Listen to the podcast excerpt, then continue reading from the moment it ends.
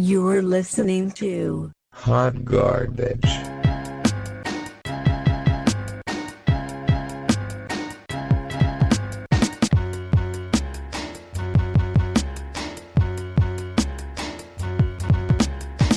Hello and welcome to another episode of the Hot Garbage Podcast, your weekly music playlist. Thank you so much for being here this week and checking out the show. We hope you have a good time.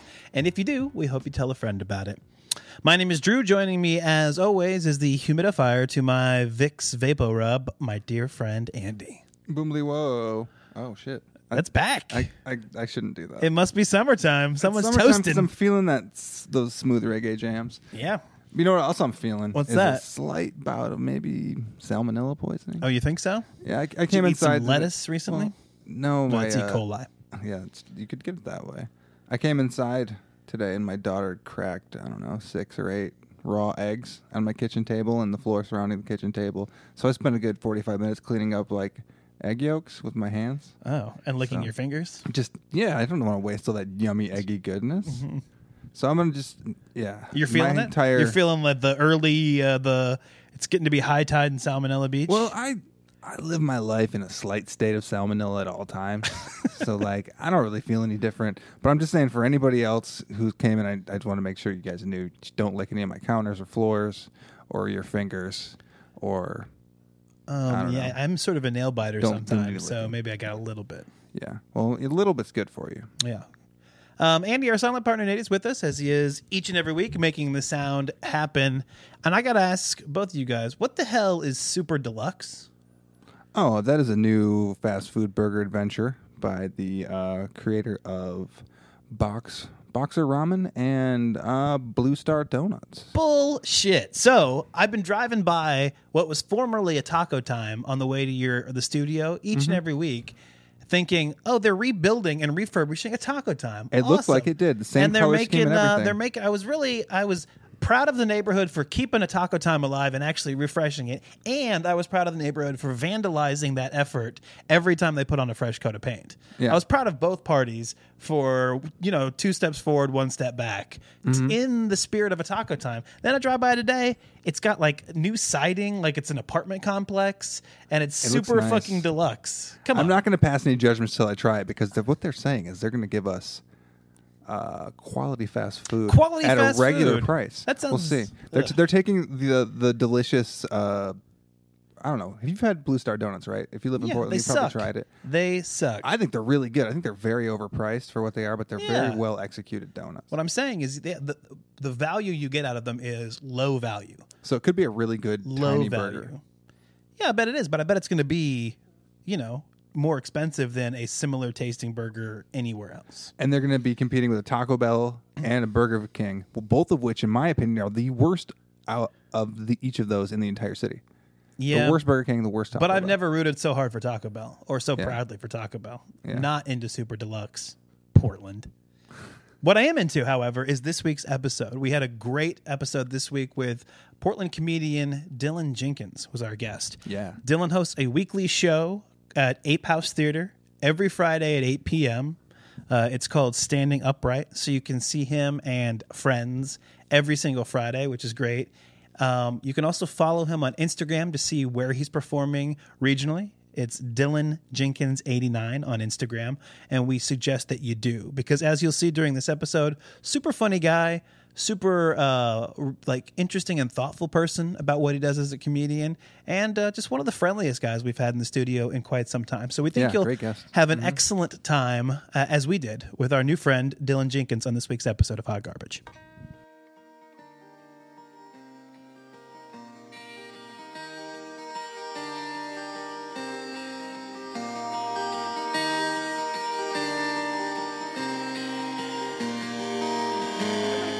Comedy that I'm hoping you can answer for me Okay. um, as a comedian yourself. So when you think about learning a new skill, there's like usually uh, it's a challenge a lot at first, and then you pick up like one little thing that sets you on your path to gradually getting better. But getting to that one thing can be a little bit tricky. Like if you're learning to play guitar, you know, you can learn a G chord, you can learn a D chord, but the thing is going between them smoothly. Oh, yeah. Or if you're playing drums, getting that foot on the offbeat, you're like, oh, it just starts happening. What is that in comedy?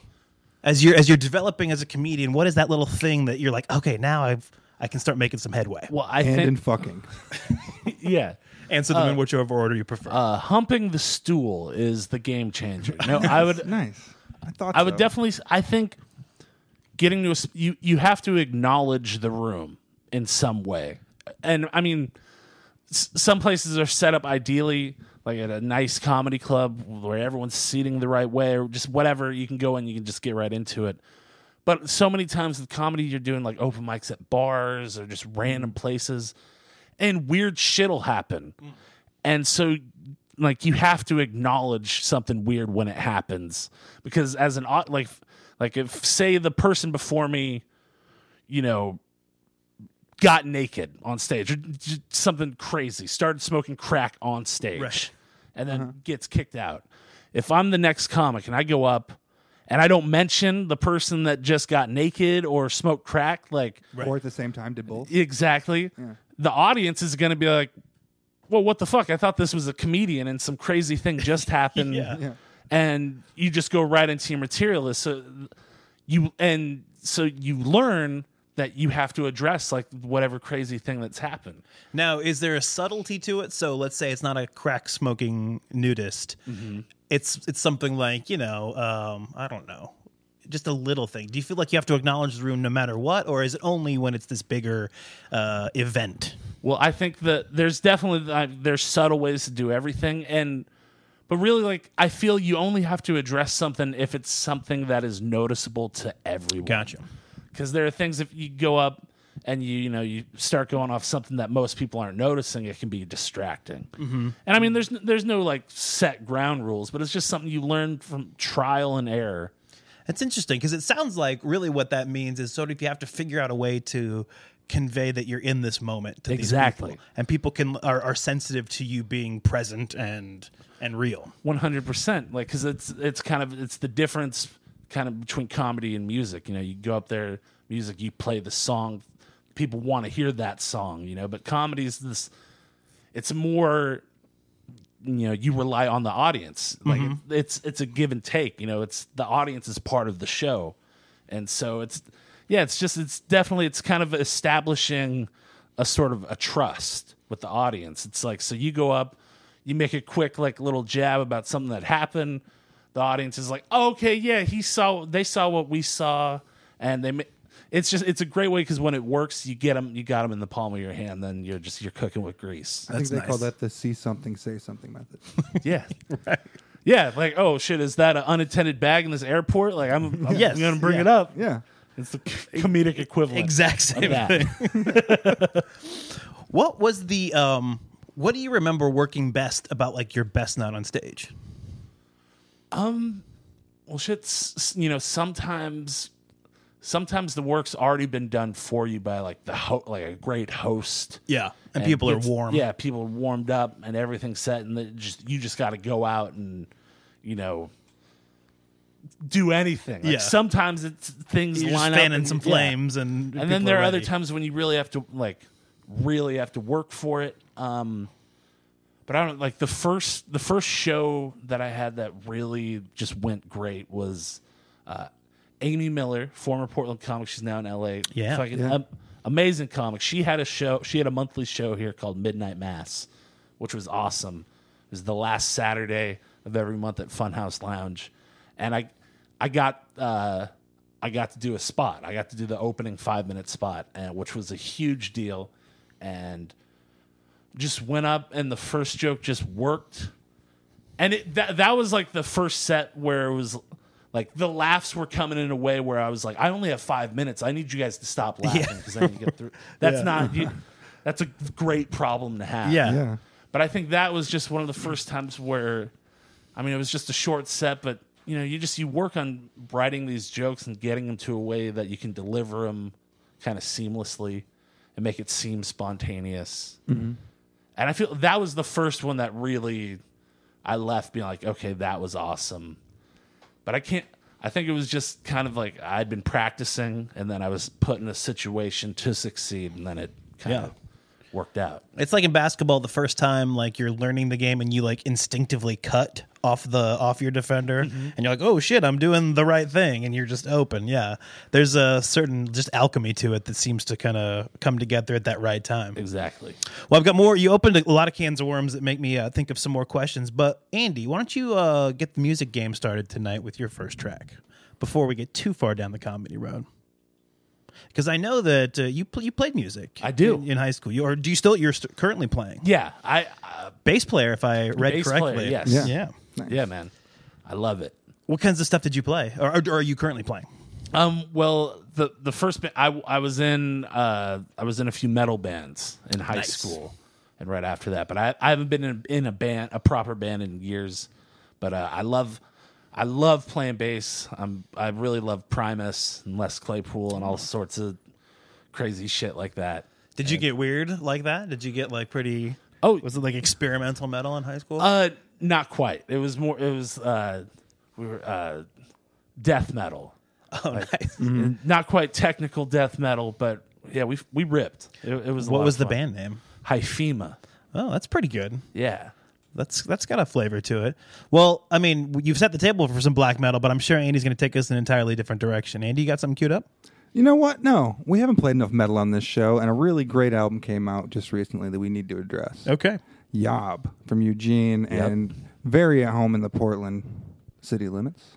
Is that what you would say about a band? These guys are You could say the region, Oh, yeah. the city yeah, limits, yeah, sure. I would say that. Uh, They just came out with an album called the called greater Tri County area. yeah, the Tri City Junction. Yeah, they represent Oregon Yeah. for real. Their new album, Our Raw Heart, is uh, just great. It's like I think it's their best album. It's really cool. Uh, Mike went through a very public and very near fatal uh, bowel uh, issue where he had uh, divic, div- I forget how to say the actual illness, but basically his colon ruptured and he had Damn. uh, bacteria all inside of his body eating his you know and he and he ended up getting MRSA in the hospital and he almost didn't make it Jeez. but uh, Metal as fuck. he got out. He was such a metal thing to happen, and he'd been dealing with it, and it wasn't a surprise. And when it happened, it was just way more intense than anything he dealt with.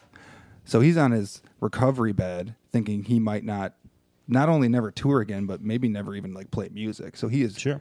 creating at this feverish pace and just putting out his fucking what he thought maybe his last work, and it really shows, and it's incredible. It's a great album, uh, and also in the recovery process, he had to change a lot of things about what he does, and he ended up playing a, a very tiny guitar. He I found like a seven pound guitar because he couldn't lift ten one. pounds, so he could record and like work the songs out when he was recovering. He Did they up- decide they needed to play faster? They they kept it slow. Okay. they're gonna feel this song. You're gonna feel all ten minutes of this banger. All This right, is, let's uh, check it out. This is their their single, to "The Boy, Screen." and they're fast now. Yeah. I'm ready for it. Yeah, this is their first single off the album. It's called The Screen.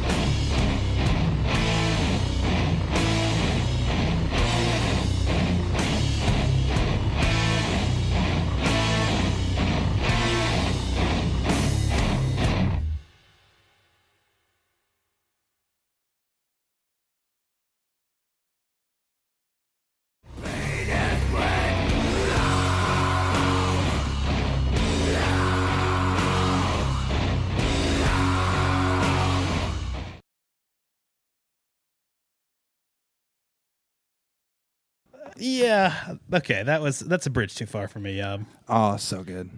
I love it. The way he's singing now. It's super cool. it was a cool song. It was that's heavy as fuck. Good to hear that uh, he's on the mend and making some great music. Yeah, go yeah. see them. If you uh, by the time this comes out, they should be coming into Canada or maybe even Michigan or Pittsburgh. So keep an eye on that. And if you live in uh, Mm-hmm. Any of those places. if you live in example. Chicago, they're playing two nights at Reggie's. Yeah. It'd be a fucking great place to see them. All right. Dylan, are you down to help some of our listeners with uh, very minor problems in their life? Sure. Great. Well, we have a segment called, well, we're just going to call it Ask Heart Garbage. How's that sound, Andy? I hate that- it. We got to work on that title.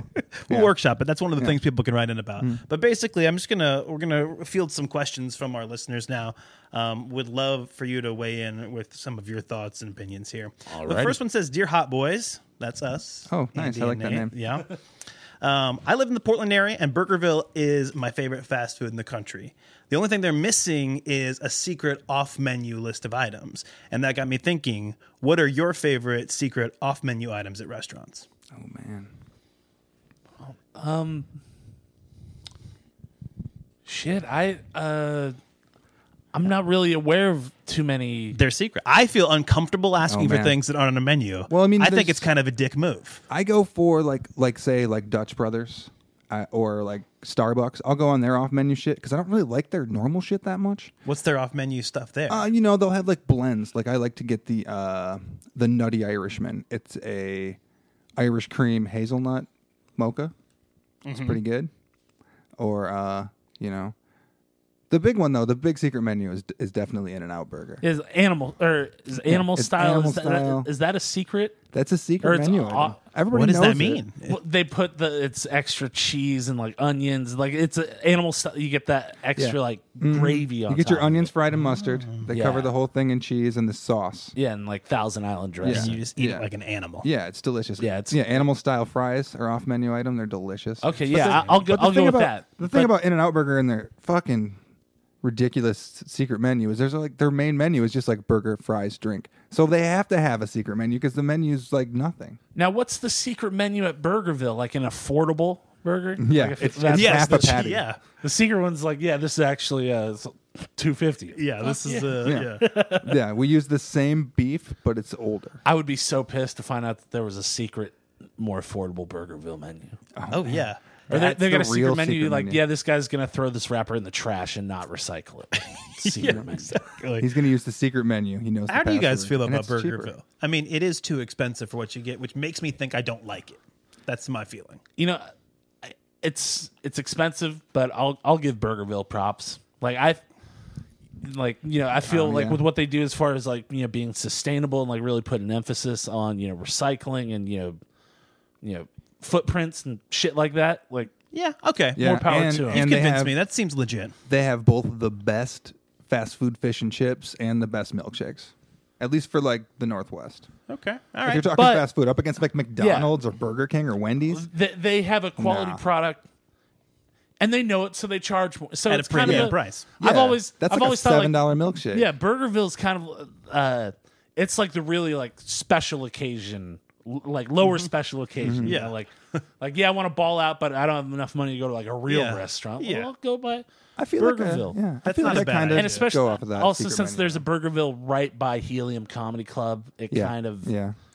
You can uh, still get like go a together. regular Burgerville cheeseburger for like a dollar fifty two or some shit. Okay. Maybe okay. two dollars now. Well, I, I don't have any off-menu items that are kinda- food, but yeah. this weekend I discovered if you're ever getting a Stiegl Radler at a place, have them throw in a shot of tequila.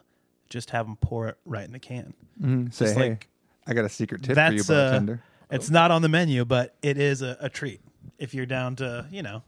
Unless you're just like getting a Stiegl because you don't want to be a little drunk, but yeah, this is a nice yeah. little usually people buzzer. drink a Radler because they want to like pace themselves and last the night. but you can you, you can step it up. Hey man, you can put a lot of cocaine in that shit and it'll get you going, man. Yeah, Secret. Did you guys- that's off menu? Do you guys remember Sparks before they changed the recipe? Oh yeah. Yeah, I used We to used to, paint uh, houses and We used drink to Sparks. what we would call sportify a 40 where you drink half a 40 malt liquor and then you pour in a sparks and then drink the rest and it is fucking. uh, That's a violent drunk. yeah, You are No, jacked up on caffeine and malt That liquor. comes with a broken marriage, and you know, if- Yeah. yeah. your dad will not speak to you. You waking up with one you probably shoe weren't and talking a to ripped him shirt. Yeah, if you're going that far, you might as well crush up a fourth of an Adderall in that bottom half and A just fourth? like just call it a night.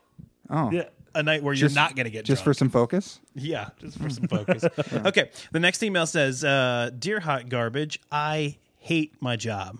Um, we do have a very strict no obscenity music uh, policy. So, can you recommend any albums or songs that might hasten my termination?"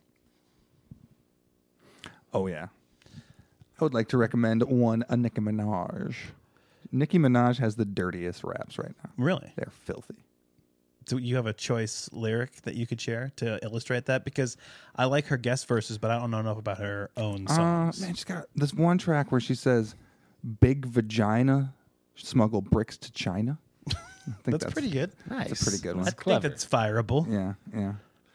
You know, I th- uh, since I most like I mostly listen to podcasts at work, so I think there have been plenty of times where I think like, oh shit, if I was listening to this like not in headphones, I'd be fucked. But I mean, it, shit. a- As far as just music to get, man, you could. Uh, there's a whole.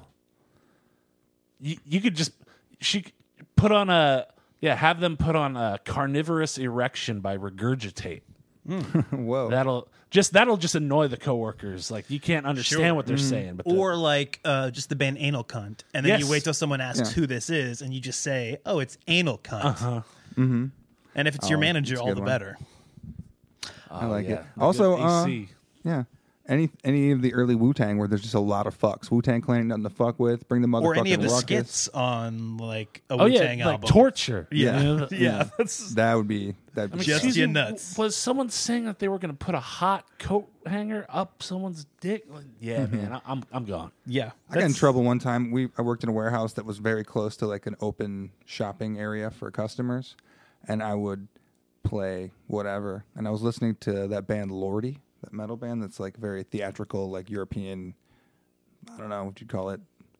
Nordic zombie Theater metal. I don't know. Yeah, it's crazy. There's a lot of costumes. It's, like, it's kind of like a Gwar thing, but it's, it's. But I was blasting that, and somebody ran in and was like, "Turn this off!" and was so shocked.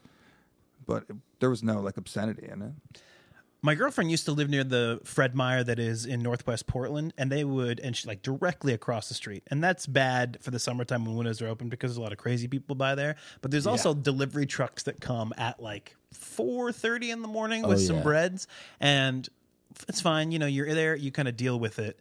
But one morning, the delivery driver was just not only delivering bread, but also blasting music from the stereo of the truck. Almost like he was using the music to keep the bread warm. And this fucker, I just like, hey man, can you turn off the music, please? We're, I mean, it's like four thirty in the morning, and he like very slowly and almost comically just looks up at me, stares, and then goes right back to work. Mm-hmm. Nothing. Just bore his eyes right into mine. What was he listening to? Like some that, dude. some like modern trap music, like full volume. I don't even. It was something like that. It was something very It was Lil Yachty? like modern, modern trap is is fine, but it was more obnoxious. It was like more extreme version of something. It was like a newer Ludacris album. it was a it was a specifically rude thing to do. Um, taken as far as that rude thing to do can be taken.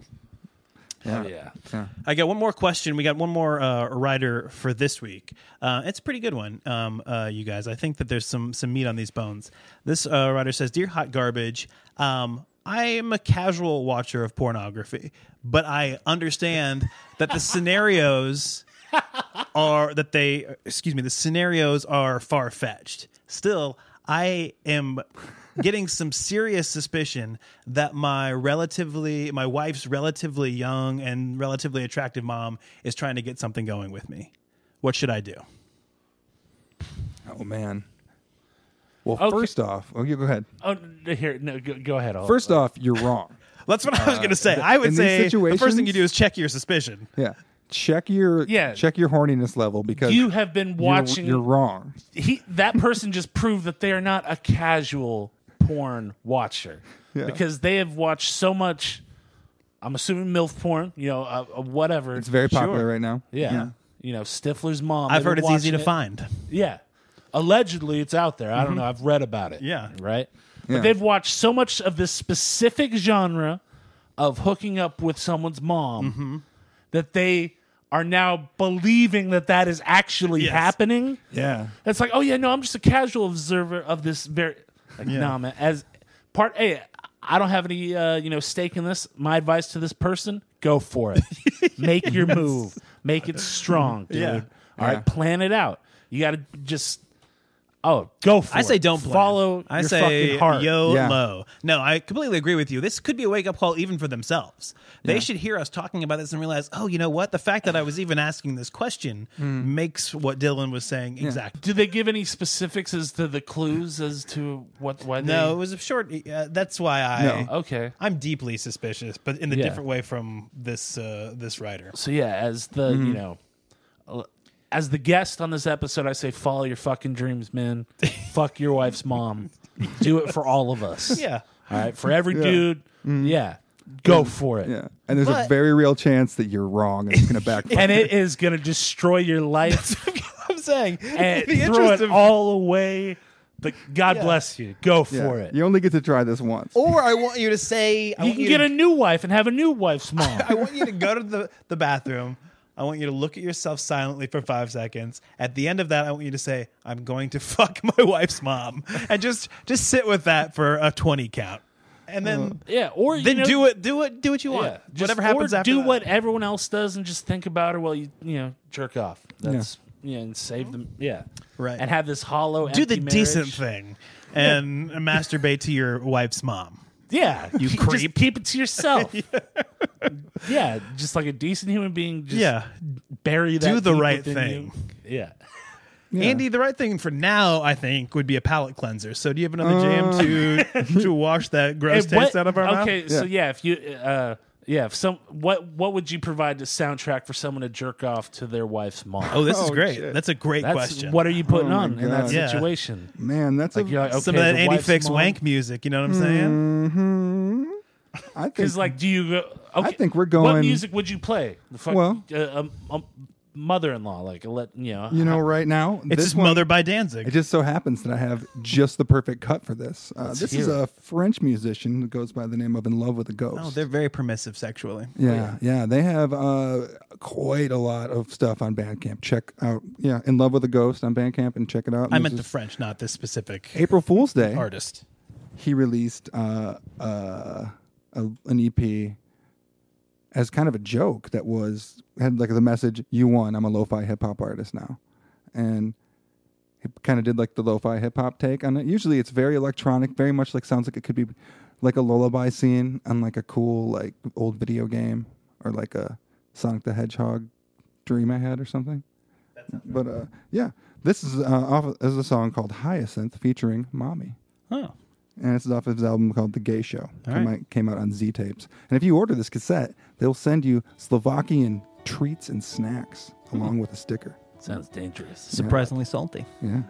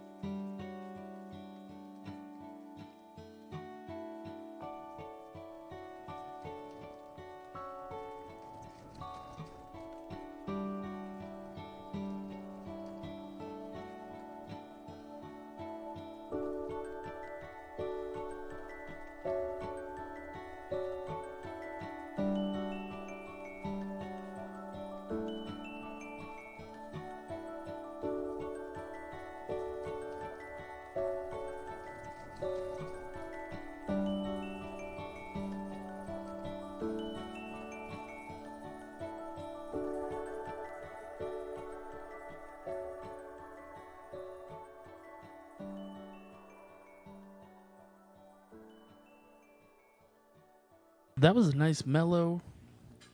Yeah, Yeah, it's a that good was- song to And it touch seems yourself so to. so short after the yob. Yeah, song. it's a realistic uh, length of time for the activity that it was a soundtrack to. Um, Dylan, I want to swing back to something you said earlier. You were talking about kind of like the, the good nights on stage or this sort of synthesis of like the joke writing and the crowd, and it's that moment. Um, I wanted to focus on the, the writing part. Um, when you say that you're like writing a joke or working on a joke or putting in the works to build your set, I think a lot of people who don't do comedy or haven't done anything like that wouldn't understand kind of what that work looks like or means. Yeah. Can you describe what your process is for putting together your material and how how that work part of it goes? Okay, well, I would usually, you know, uh, and again, I you know, I can only speak for myself, but usually something it will a seed of something funny will come out with me just talking or with my friends or at work, something. Yeah. and it'll be something like, okay, there's something to that. That's funny, and I try and write it down, and initially I'll write down what I think that everything I, I try and get everything that I think is funny on a p- piece of paper. Like I have to write it out with hand. I'm I don't like typing out Yeah. stuff. And uh, Plus, So- that's how they that's how they get you. yeah, man. the- if anyone's looking for my un- rough draft jokes, Yeah. help yourself. My my God Google bless. Drive uh, joke folder has been Yeah. pillaged. It's Well, that's what I do. compromised, man. I, I find comics and I steal their jokes through their scribbles. Or Hell their- yeah. through their types, their Uh, typees. That'd be aw- I I hope someone does that. Yeah. That'd be great. yeah, you just show up and you're like, "Fuck, Yeah. that is the joke I just wrote." and so you know i'll write out what i think is like okay this will be the joke and so whatever it is and then it's just it's a process of then going to open mics and trying it out and then a lot of times you know you realize it, it's kind of it's a process of elimination Yeah. because i feel like so many times like with the joke it comes down to you know getting every word that you do not need out of there and so it's It's realized- always that paring down versus Yeah. building out.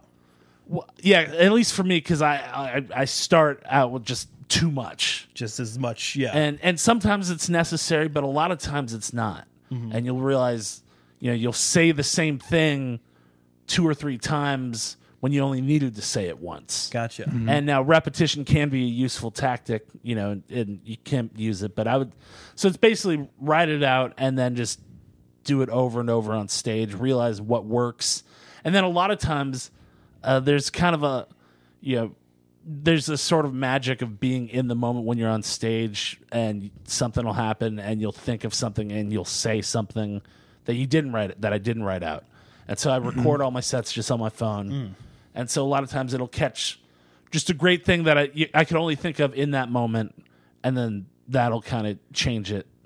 And uh so yeah, it's kind of like I I write it out and then I just work on it various uh times on stage. When you've got that first kernel of the joke or the concept, obviously that's something that you think is really funny. Mm-hmm. Um, what's like? Is it is it like unfunny to then try to like sit with it and workshop it? Like, Well, does I'm- it lose a little bit of its its vitality if it's as still you're funny to adding you. layers to it? Yeah. Well, yes. So, I mean, there's this kind of thing like when you have, as a comic, when you get a new joke, it's the new joke is always the most exciting. Mm. It's learning what makes that joke work, and it's just something you haven't you haven't told it a bunch, so it's exciting for you. But it's kind of just going over and refining it and making it better. And there's definitely uh, you can you, you can totally get sick of telling jokes, and then you're just like fuck it, I don't want I don't want to say that joke again, and you know. But then it's also fun like uh, as time passes, you're like, oh, let me pull out that old joke, Yeah. and then you've grown as a comedian in that time, so you can kind of change it and make it somewhat new to begin with. But there's a thing like when there's there's a thing that happens when someone gets sick of telling the joke, a, a specific joke, and then but you're like you get a gig and you have to do a longer set, and so you got to pull out, you know, something that you haven't done in a while, and you don't like the joke, and you tell it, and you don't believe in it, you don't sell it, so it bombs, and then you hate yourself. So it's like a self fulfilling prophecy. Yeah, with this- exactly. yeah. So that can happen. Interesting. Interesting. What are um you know, you talk about growing as a comedian. Um what what are the metrics that you define growth as for yourself? Um, Like that- what little that's a good categories are you looking to improve in and where do you feel that the most? I, well, I feel ultimately, you And know, and and how many Big Macs is a gallon? how many Big Macs is a gallon? Like a I'm thinking like a gallon of milk, Big Mac. There's it's got to be like I bet it's like seven. Yeah, I was gonna say like eight, Yeah, yeah, Yeah, eight yeah. feels right. It's probably like seven point three four. but also if you smush them down, you could probably get m- many That's what I more. mean. It's more than you think. It's a. Are we talking like the Big Macs like on the menu, the picture? 'Cause the picture of the Big Mac, that's Those like are three huge. of them. I think it's the reality. Yeah, the I think it's reality the fluffy least reality, seven to the eight. malleable reality. Yeah, man. Well, sh- I mean, growing as a comedian, I think, um, fuck that. That's a really good question. I guess the metrics is just one, you know, getting more laughs consistently, Sure. but also just being able to, you know, I think ultimately for me, being able to get into more personal material, moving from just the hey, I saw this sign that said this weird thing, isn't that funny? Which and then be, getting to the point where I'm more comfortable to talk about stuff that's more directly related to myself and my experiences. Mm-hmm. And because I feel like, and I'm still not there yet, but there's a lot of shit in my life that I feel is very funny, but I don't feel I'm good enough as a comic to be able to mine that material yet. Is that appealing because it is just a more naturally true thing to be talking about, or is it appealing because there's an emotional reality to it that you want to explore more? Oh, I, I would say both. Both. Okay. But I think ultimately, like you know, because there's so many comedians, and there's you know when you're if you're, you know, uh, the more you are introspective and talking about yourself and experiences that you've had, like no one else can talk about that, mm-hmm. and so it's a way of kind of separating yourself from other people, because you know you just, you know. You're the only person that has your experiences, and so that you know will influence your voice comedically. Now, is that when you say something like voice? Is your voice? Uh, does it does it have to be some? Is it, is it what you're describing? Is finding your voice really just getting closer and closer to who you really are, um, or is it like developing? I don't know, some kind of verbal tick or something like that. I, I think that depends on each comedian. Dep- you know, some people like have characters. Like some people go and they're doing something that's like not who they are every day. and so I feel for me personally, like my persona or whatever on stage is kind of just an exaggerated version of myself. Uh, so for me, like getting kind of more personal is kind of like the end goal, mm-hmm. and still be able to do observational type stuff. yeah. Mm-hmm. But yeah, just being able. I feel growing is just being able to tackle any subject. I think, and to some to some degree. Well, that's interesting. I was at the park today on a completely unrelated topic, but I think it kind of relates to this. I was at the park today, and this little girl really, really wanted this baby, and we asked her why she wanted to hold the baby. Because she said that baby drool is magic, and it helps her to see the future. Wow. Not like stuff like that's going to happen, but like say she were going to fall down, she'd know to step back. Yeah. Baby drool, put it on the wound, heals up. Yeah, Yeah. Makes sense. They're pure of heart. That's right. Mm-hmm. Hey, I don't really have much reaction to that. I don't think I've ever had baby drool on me, but you know, it sounds more appealing than it used to. yeah. I mean, gonna if baby it drool that. was magic, then parents would be wizards, right? Like, yeah, because Yeah. you know, you get baby. Dr- If baby drools, you don't want to get into baby shit or put, like don't get Right. us started. those are Yeah. much more concentrated. Those Black are like magic. the Yeah. those are like the hash oil of, of babies. baby Yeah. tears, That's though? like baby shatter. Yeah, people who think that like I they can handle their baby drool sometimes jump a little too zealously into baby shit. Yeah. and it really it can you'll just Yeah, like you it find can yourself really fuck you up. deep in your chair all afternoon. Yeah, yeah.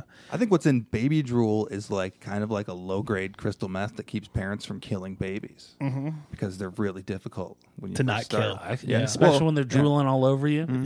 Yeah, yeah. Yeah, it's Yeah. got to be like a kind of chemical, like, yeah. you know, yeah, I Yeah. can see that. yeah. and just everything is just It's like covering a a, thin thing. translucent Yeah.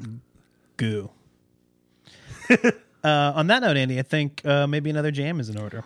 Ooh man, oh man, I got some shit for you guys. You got something? Ooh, I've been a big fan of this guy for a long time. He's a a producer from Detroit named Foulmouth.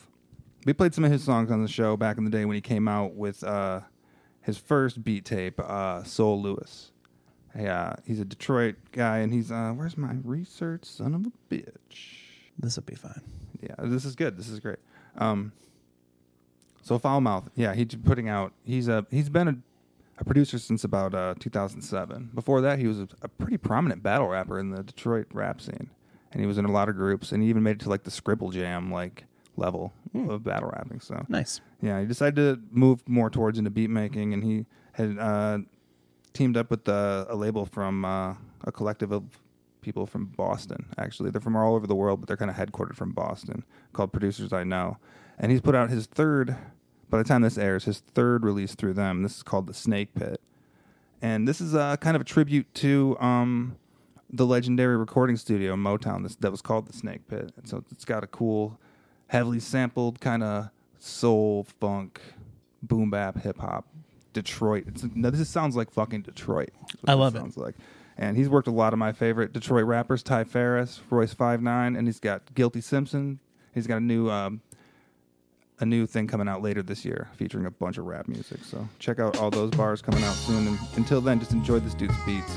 This track's called Belle Isle Riding.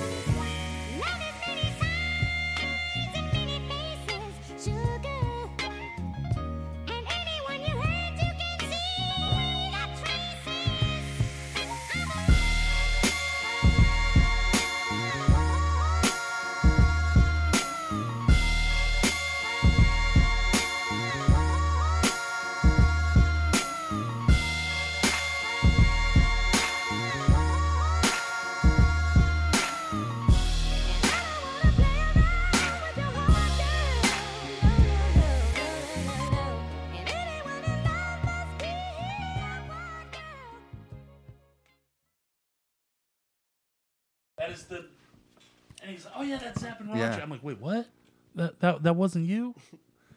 Oh man! But then he the- schooled me. I learned about Zapp and Roger, and then Yeah. fucking opened a whole man. whole Yeah. world. Neapolitan Beard, man. If we're doing shout outs, yeah, we'll do some, shout outs to our friends Neapolitan Beard. fucking aliases. Raw Blow, uh, Doctor Bong.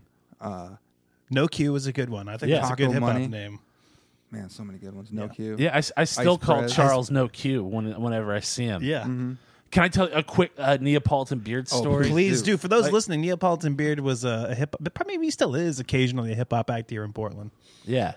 And so they uh one of I think it might have been their first show. It was this uh it was based it was a giant new seasons party, new seasons crew. And uh so it was in this basement and uh it was very dingy and they were killing it. And uh there's this lady Linda and she was like there's this small basement and so people are dancing everything. She's under the stairs and so people are smoking weed on the stairs, Mm-hmm. and they ash out their bowl, and it falls through the things, and it catches Linda's hair on fire. Oh shit! right? She's dancing. And people turn around, they see it, they go, Linda, you're on fire. And she thinks they're talking, she, 'cause she's grooving. It is hot. It's literally the only scenario someone could say, You're on fire, and be like, Fuck yeah, I am. Yeah. Just And then they true. went and they, they put it out real quick. But it was just, it was a moment. It, it, oh, it was that fucking split second, she was she was She was, really yeah, in it, she in was it, like, I loving am it. on fire. Yeah, when you're a rapper, you you just like you. That's like that's the dream come true to have someone non-lethally catch fire at one of your shows. Exactly. Yeah. That you like. Hopefully that is from the your dope rhymes. Yeah, Yeah, is and that was the- their first show, so right. respect. It's a good omen. Yeah, Good omen. yeah, lighting motherfuckers on fire with their rhymes.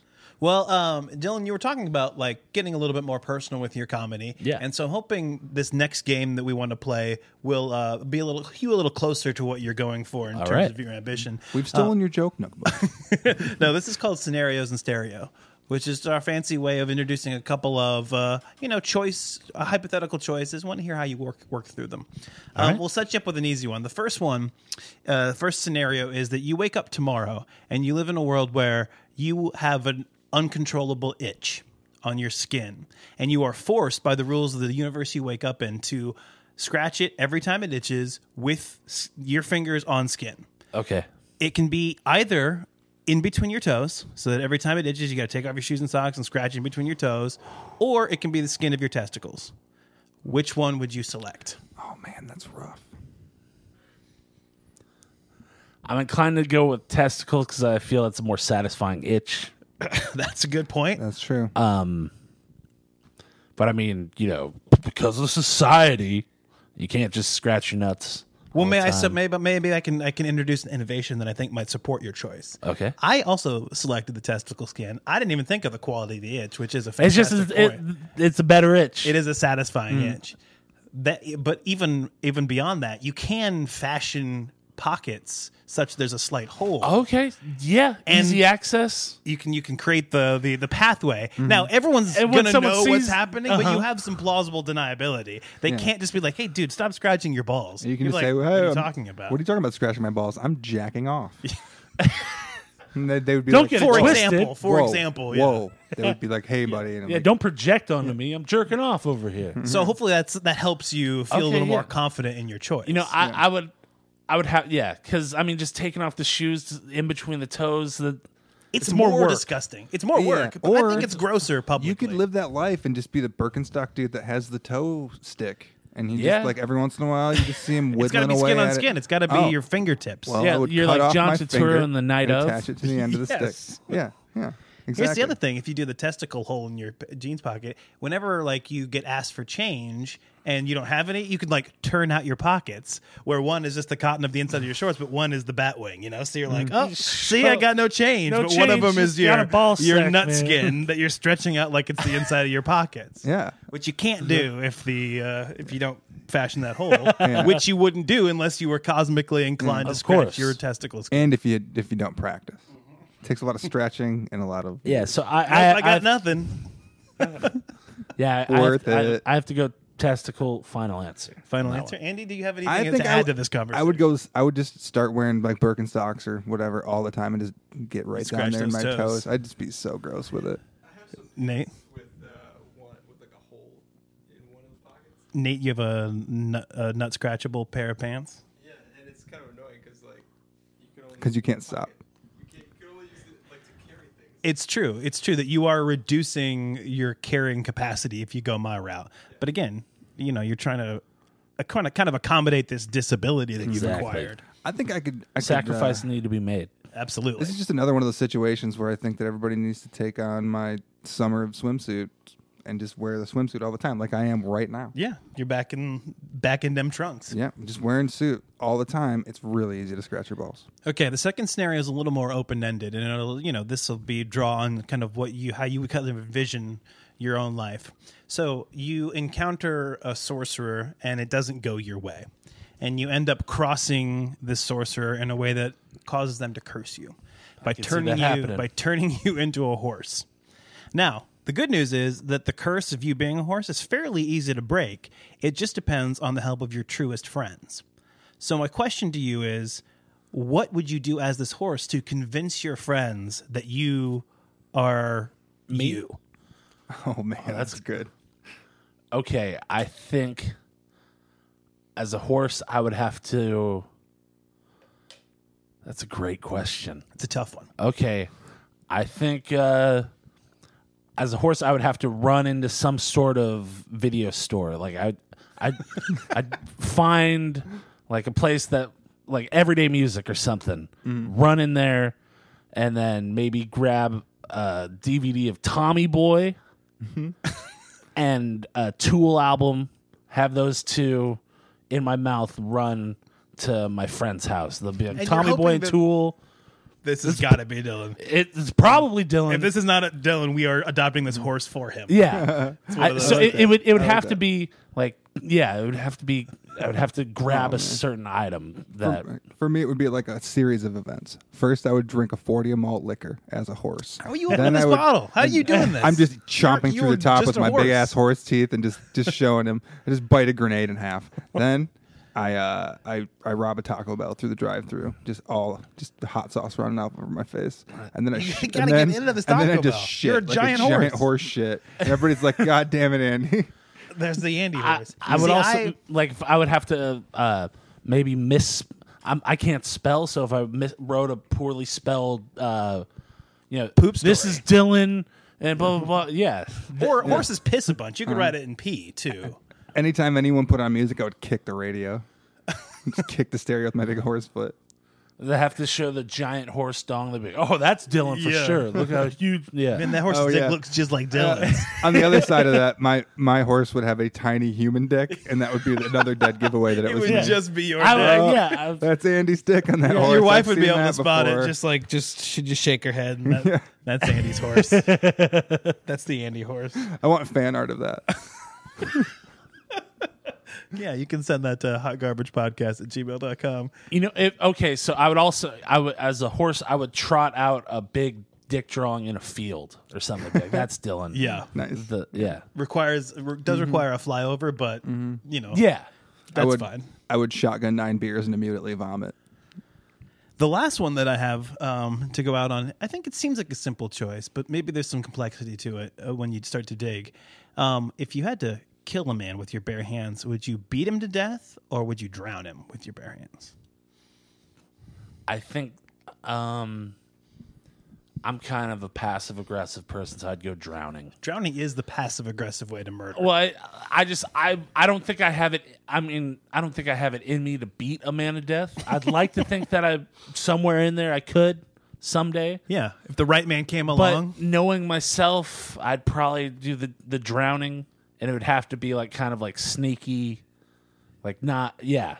I'd go with drowning. you would maybe be like uh, get like a scuba a scuba diving tank and like pull them from below, so you didn't even have to like look them in the eye. Yeah. you were just a mysterious force pulling them down in a lake or something. Yeah. Yeah, but also, I mean, I mean, yeah. drowning someone's gonna be fucking hard too. Like I can't Yeah. Mm-hmm. say that it, like it's not like oh drowning's gonna be easy. Someone's gonna be Yeah, because the correct know. way to drown a person is to stare them dead in the eyes until the life drains into your Of body course. and you gain their power. I Is there any other way? I think the desire to do that is what it, it takes to actually drown someone. Yeah. you have to hate them so much that you want to watch the life leave their eyes. In order I mean, do it. or you're if- some if kind of you're like drowning weird someone, I water guess- Highlander.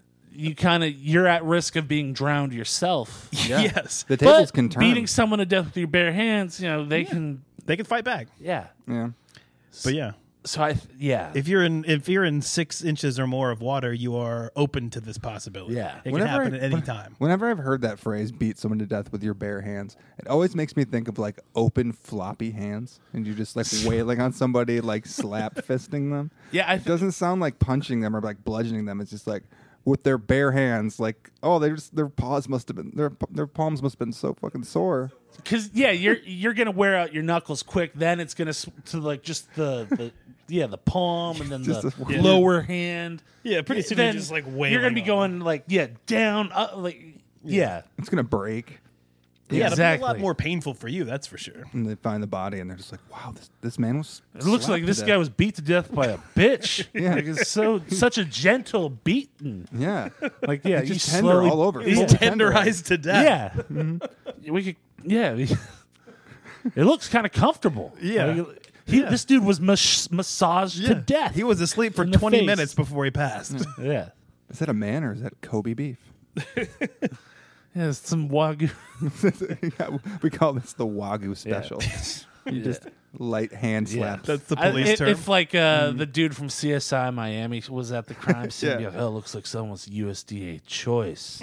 And he puts his yeah, yeah. You got that song? yeah, yeah. Oh, well, excellent, Dylan. I think we did learn a lot, and hopefully this gives you, you know, something personal to reflect on the next time you're writing some jokes. Yeah, I like anyone listening to this. My advice has been: yes, sleep with your mother-in-law, scratch, your, Uh-huh. Scratch balls, and drown someone Yeah, to death. yeah. So, We really, we really set you up here. We really set you up. yeah, This is supposed to be a promotional tool for our guests, but yeah, we've. and that's just a taste. So, Yeah. Speaking of a taste, Andy, you got a little drop of something to put in our mouths. Oh man, we needed a summer weed jam, and Mike Bogan has delivered. Nice. His new album just came out. It's called Joe Fontana. It's his second release on Portland label Erst. Uh, awesome, awesome roster on that label. Everybody has, who listens to the show has heard a bunch of it, but go check out all the new stuff that they're doing. Uh, this is his second sample-free project. Uh, it was put together by the uh, producer on his last album, who did Pool Party, and it's great. It's all live instruments that have been remixed down and like cut into dope hip hop beats by him and Neil Bentali from Erst. I'm So, excited. Big fan yeah. of Mike Bogan. This song is called Pickathon, and it was actually inspired by his performance at Pickathon a couple of years ago. Was that last year or was it the year before? I think it was last year. yeah, yeah. And He had a really good time. Said it was one of the best weekends of his life, and he wrote this sick ass weed jam to it. And it features uh, a rapper named Khary. Uh, I think that's how it's pronounced. K H A R Y from uh, Providence, Rhode Island, who's fucking great too. So check his Nice. stuff out. And this song's called Pickathon.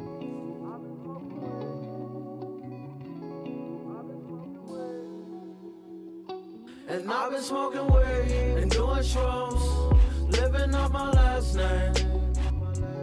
I've been doing me, hope you doing you. Never let that change. And I've been smoking weed and doing shrooms, living off my last name.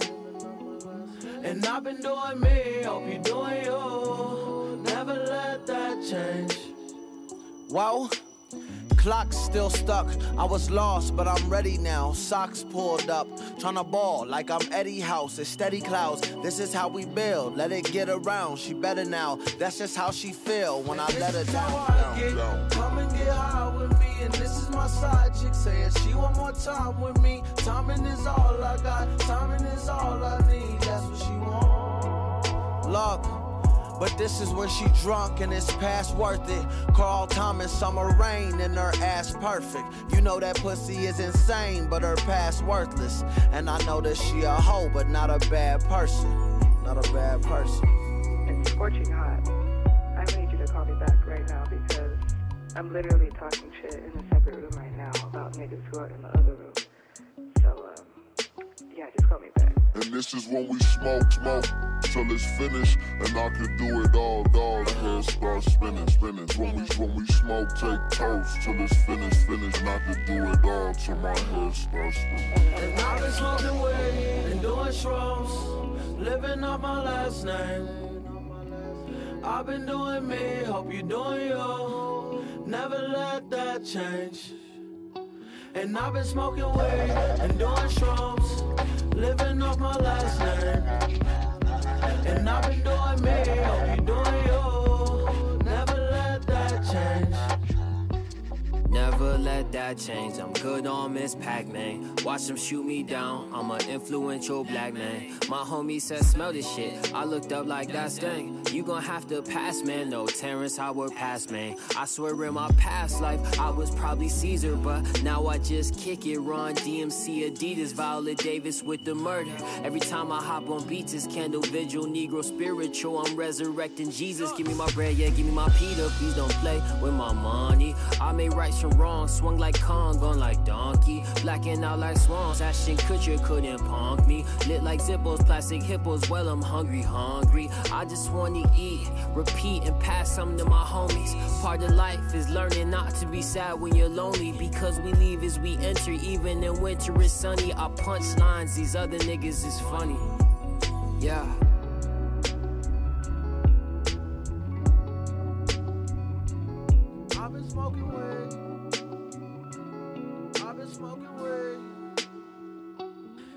Been smoking weed and doing shrooms.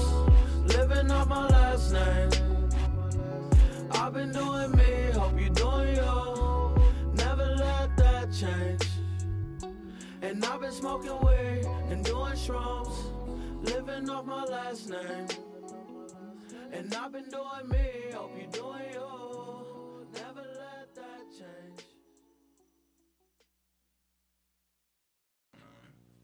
Like the sunset vibes. That's uh, that's my favorite kind of music, is sunset music. I think if you were a chill wave DJ, you'd be Sunset Vibes.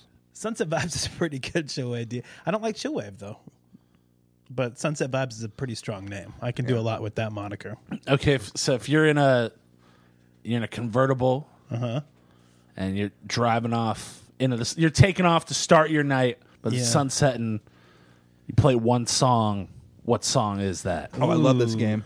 Now, off the top of my head, the what what I always thought was like the most badass like convertible sunset. Uh, I'm gonna go with uh, "In the Evening" by Led Zeppelin.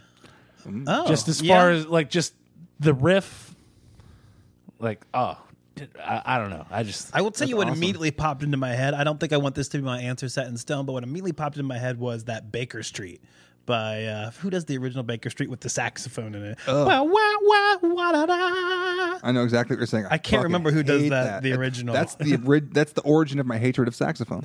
I love that saxophone. Um, that's that's the best saxophone. And that's what people say. Yeah, I just cannot stand a wanky sax. I can handle it now. The older I get, the more it le- the less it bothers me. I can handle it like in a band doing something, but the fucking Kenny G, fucking Bill Clinton era wanky sax just ruined it for me in my childhood. Yeah, no.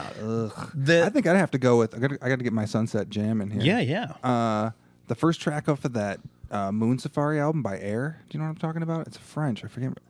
It's that's got that, that beat. It's like do do do do do do do do do do. Mm, yeah, that's a pretty good one. I know exactly what you're talking Yeah. about.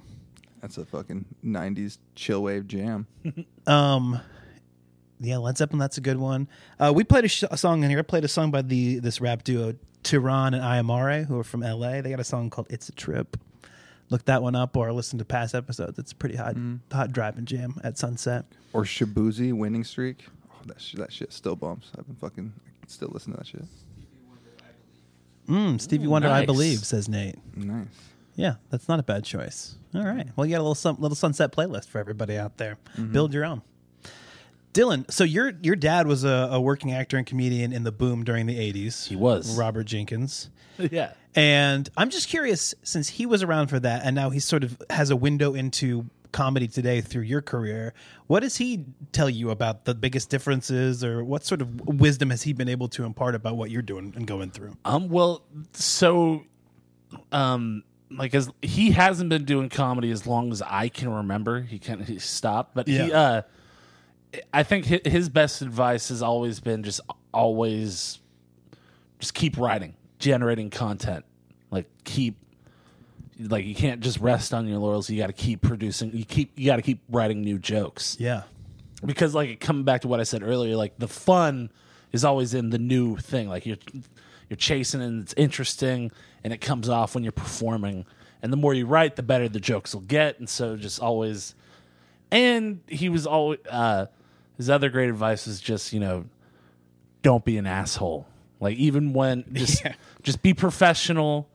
Don't be a dick. Don't burn bridges because you never know how things are going to pan out. And and also, you know, just acting shitty. Like not only will it not hap- help you in that moment, but people will remember you being a dick. Yeah. Fuck, man, I'm in trouble. I've been And I uh, can't like I can't I've say been, I'm like- perfect not being an asshole, but you know, I I've been try. doing uh, what do they call uh, negging? Like everyone on the internet. What's as- that? Just being like saying really mean things to people to make them Oh. like us It's like and our negativing? podcast. Yeah, it's It's not working though. I, Yeah. Whoops. Well, you know, live and learn, Andy. Like you learn, we learn from our mistakes. We become Yeah. the people we are through our failures. Yeah. So Exactly. uh, don't don't hang your head. Well, I'm sorry, this American life. I mean, you're you're embodying that right now because I believe you're wearing a knockoff Greg Oden Trailblazers jersey. So That's a knockoff Greg Well- Oden jersey. well, a lot of times they Or it's got his picture this, on it, which they they didn't screen do print when he a played. picture, a picture of you onto your jersey, and then you get to sign it with like a big fake sharpie on the corner. Yeah. I think he wore this one in the game. This was game worn. Yeah. I think that that's the thing that they did when he played was you were supposed to sign. He only jersey. played in 19 games, so that's yeah. So extra this is, this rare. is- yeah, exactly. Yeah, I Game got worn, this. Joe? I got this jersey from uh, TJ Maxx for five bucks. They should have right a, after he got injured the second time. They have, should have special edition like bench worn jerseys. Yes. like, like, yeah, you know, he was on the bench. He didn't play, Yeah. but you know he wore This it. never actually saw a light in the stadium Yeah. because he had his jacket on. You the didn't have to entire wash time. this, Yeah, actually. exactly. Did you guys see those basketball cards where they had cut up pieces of jerseys? Oh yes. Yeah, there was like a little one inch by one inch square Yeah. embedded Oh, in plastic. I didn't in the know that card. existed, but I Yeah. love They that they even did ones like they'll go like pieces of the hardwood flo- pieces of the floor the court, Oh, sure. all sorts of stuff. That's mm-hmm. crazy. Yeah, that was crazy. Like they just took a jersey and just chopped it up into like forty five pieces and made a card onto each one. It's wild. Um, on the being or not being an asshole tip, I wanted to ask. So, how do you grade yourself on sort of like the networking piece of the hustle? Not that good. That's really something that I'm I'm working on because realizing like the networking and the hustling and making connections is incredibly important and because you know you get into you just you want to make people laugh. You think like the oh my the the strength of the comedy itself will propel me. Right.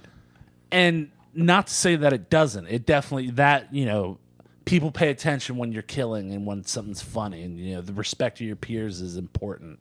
But like hustling and networking uh, you know it, it's i think it, it might be just as important Yeah, because I mean, I- I think the talent does carry you through, but people have to. Someone has to hear it. Yeah, it has to has to- have and, you know, the- some kindling the- for your fire. and you know the squeaky wheel gets the grease and you know Yeah. it's all about you, no one's going to advocate on your behalf and so it's kind of this thing like i've always i've always had problem like feeling like kind of gross like with self-promotion and whatnot but you got you you got to do it like You you, just uh yeah and so that's something i i am working on Yeah, uh, because yeah, I'm, especially as I'm growing, and then you you know to try and get like road work outside of Portland, you know, going up into Washington, California, and then beyond.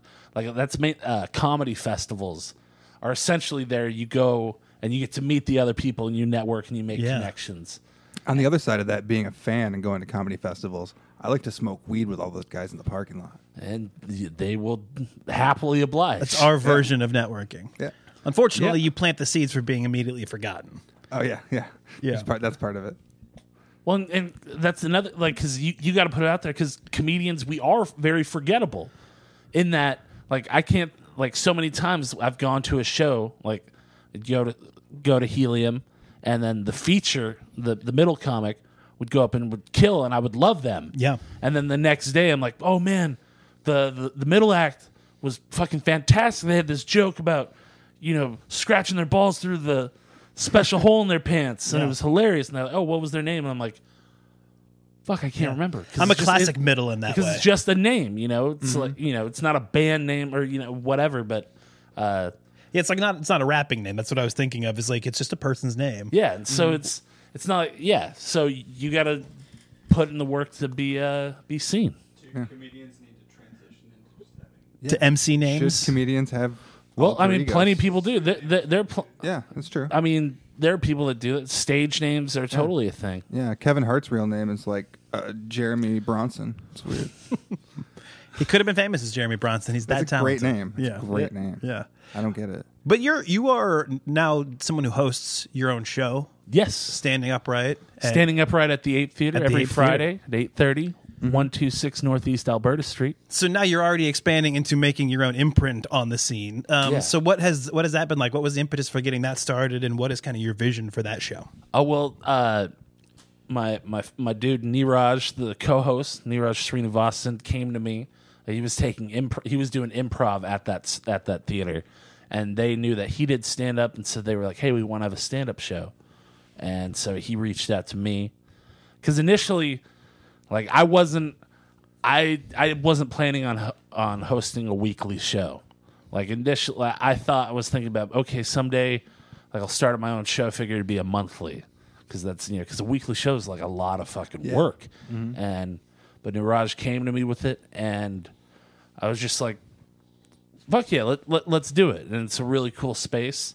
And so mainly I just I want it to be it's a I want it to be fun for the comics and the crowd. Like that's I mean really I want the comics to like it right now. Like cuz that's the thing like when comic when comics really enjoy a room or a, a show like they word spreads. They'll be like that was fun. So you can fill out fill out that roster on a weekly basis. You got to start like kind of populate that first. Yeah, Mhm. and then also just it, it the show's finally we started in November, and uh, it's finally getting to the point where people are it's get kind of people are showing up. Yeah, uh, which is Mhm. fucking awesome.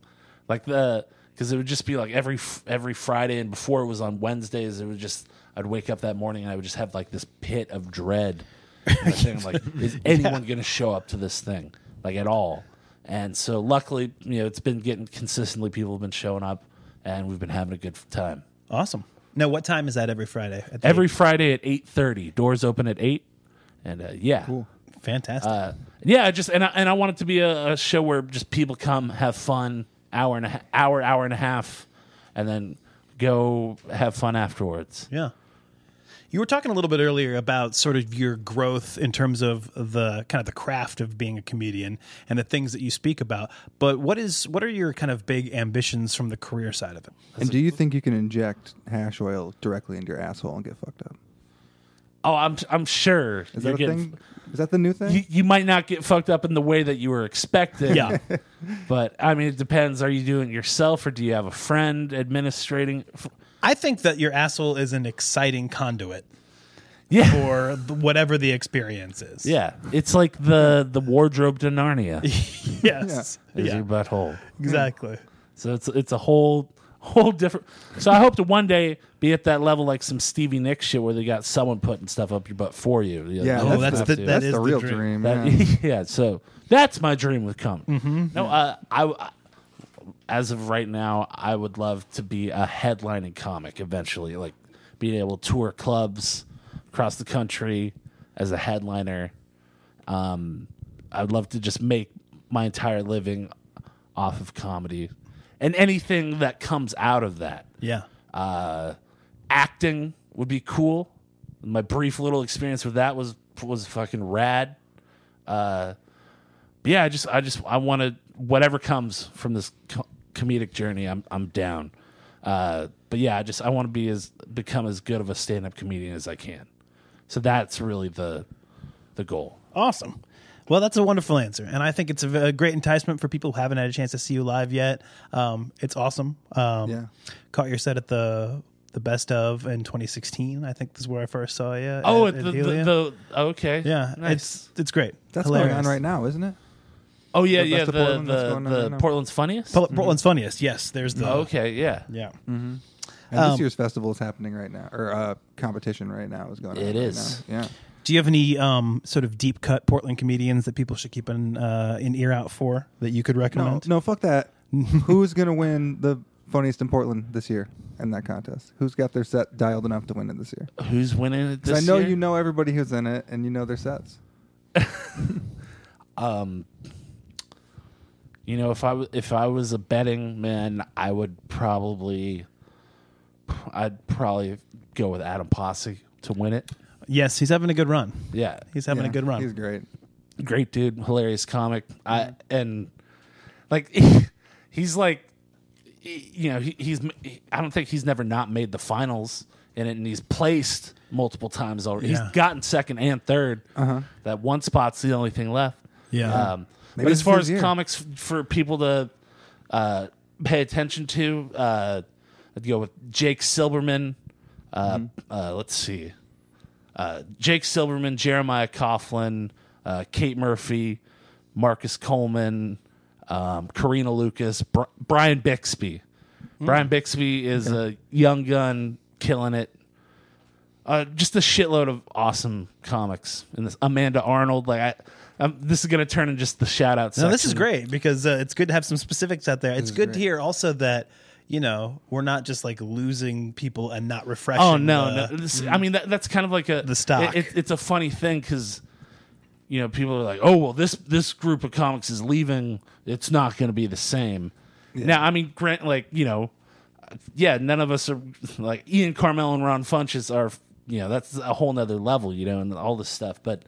No, this scene's too vibrant, and there's too many. There's too much stage time, Mhm. and so people can get really good. Well, and the foundation's there, so now there are people who have you know come of age seeing it around them in Portland. Oh, speaking of my favorite comedian in town, Susan Rice. Susan Rice, dear So friend of mine. Uh, Yeah. I, I, I was just on her podcast, and uh, yeah, Susan's the best. She's great. I caught her set a couple years ago, at, like All Jane. She headlined one night, and it was so fucking good. Yeah, uh, she was. I've I've known her my entire life. Mhm. So shout out to Susan Rice. She's fucking hilarious. Yeah. Yeah.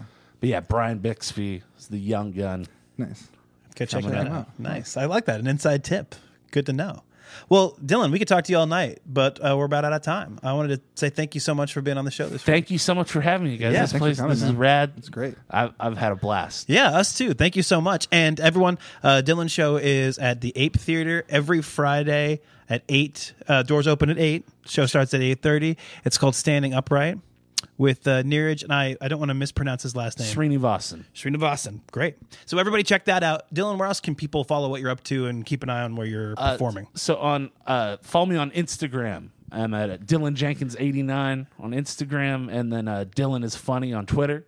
Uh, that's uh, that's where I put like you know show dates. I don't have a website or Great. anything like that, but usually you can see me at Helium Comedy Club every Tuesday at the open mic, and then occasionally hosting shows there. Fantastic. Yeah, everyone definitely check out Dylan. He's around. He was telling us he does seven nights a week or seven sh- sets a week here in Portland, so he can be seen, and it's definitely well Yeah. worth it. Thank you again. We really appreciate it. Thank you very much. And holy shit, I saw you at the uh, the Jacob Christopher roast. Oh, the roast. And you had the best joke of the night. You said Adam Pasi looked like a genie who needed a ride. Yes. fucking still kills me. It was so That is good. killer. Uh, thank you. All right. All right. Ass sufficiently kissed, but well worth it. It was a delicious pucker. Thank you so much. And thank all of you out there for checking us out this week on Hot Garbage. We really appreciate you tuning in, for writing into the show and providing content for us. Um, For checking out what I look at uh, on the internet on our Instagram feed. at Hurt Gerbish. Yeah. When you're following Andy and his That's weird. H E R T. yeah. Gerbish, like it sounds. do a lot of spelling for you. If you want to write into the show and have us read one of your questions live, or if you just want to ask us a personal question that you don't any- want anyone else to know about, you Except can do me. so by writing us at hotgarbagepodcast at gmail.com. That's H A U T E, garbage podcast. Check out basically Andy's Instagram feed at Hurt Gerbish. You don't like it? It's as weird as it sounds, or Andy would lead you to believe it sounds. Mm-hmm. Uh, and then you can just uh, know that Nate, our, our silent partner, is out there. He's doing his thing. He's not promoting it. You can't follow it in any way, but he's there. He's he- he's he's there. God bless. Yeah. Yeah. Andy, it's your spotlight time. What are we going out on tonight? Oh man, this one this one hit me right in the fucking flavor bucket. This is uh this is a uh, Quinn Henry Mulligan, former show. Oh, guest, yeah. friend of the show. Uh, a big fan of his stuff. He's almost halfway through. I think he's actually just released the next album in this set, but this is from May. An album a month. An album a month for the entire year, and uh, holy shit, he's still putting out really good songs. Yeah. still working on it. This album is kind of all over the place. It's just different kinds of stuff. It's got a little bit of stuff for everybody. But this song, really, uh, this one's a good one. So, fuck, what the fuck is it called? I gotta like just I gotta Get a probe the clean memory banks. get a and clean we'll just read of this one so we can punch okay. it Yeah. No, you're not. You're just gonna keep all this in. Yeah, yeah.